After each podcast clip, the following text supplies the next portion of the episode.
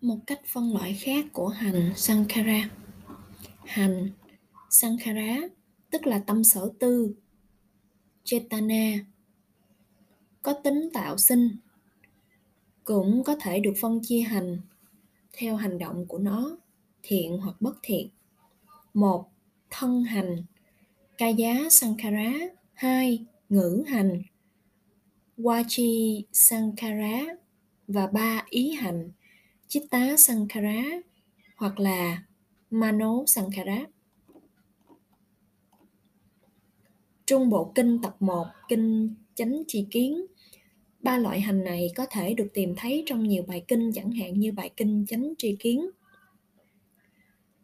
Có trích đoạn Pali có nghĩa là tuy nhiên này hiền giả, cái gì là các hành cái gì là nguyên nhân của hành cái gì là sự đoạn diệt hành? Cái gì là con đường đưa đến sự đoạn diệt hành? Này hiền giả, đây là ba hành, thân hành, ngữ hành, ý hành. Do vô minh sanh lên, hành sanh lên. Do vô minh đoạn diệt, hành đoạn diệt. Chính là đạo lộ tám phần, cao thượng là con đường đoạn diệt hành. Đó là chánh kiến, vân vân, chánh định.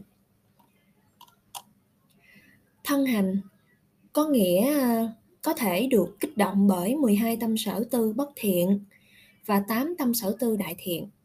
20 tâm sở tư này được gọi là thân hành. Ngữ hành có thể được kích động bởi 12 tâm sở tư bất thiện và 8 tâm sở tư đại thiện.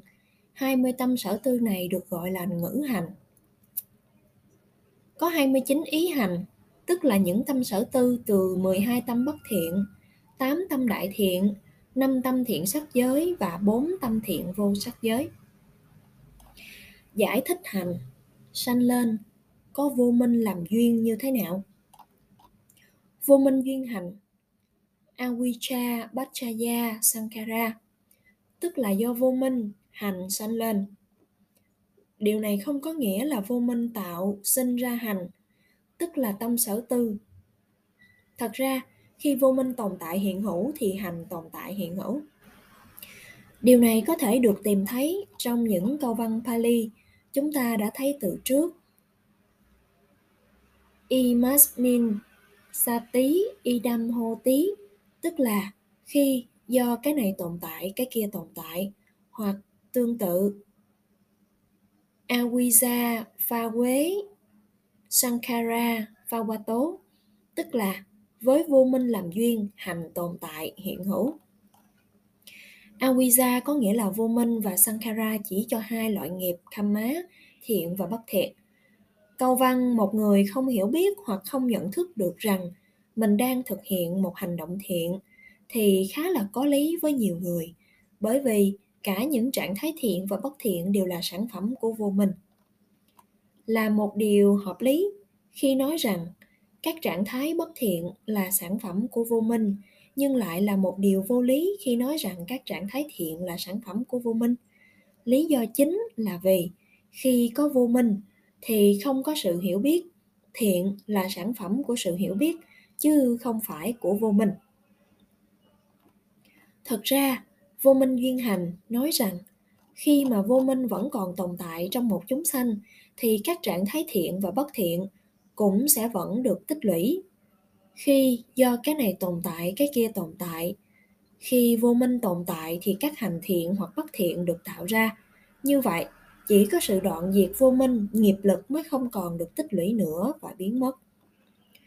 Có thể vẫn còn sự chứng đắc thiện định chana trong một vị a la hán nhưng với sự đoạn diệt vô minh, nghiệp lực không còn được sản sinh ra nữa. Khi một vị a la hán thực hiện việc bố thí trì giới và tham thiền, những hành động này không được xem là một nghiệp thiện.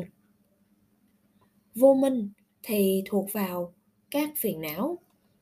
Những phần nhơ bẩn tinh thần này được tẩy sạch trong một vị a la hán thì thiện, tức là đối tượng của, tức là đối nghịch với bất thiện, chẳng còn gì để làm nữa và không còn cần thiết nữa. Không còn bất thiện thì các hành động thiện sẽ biến mất.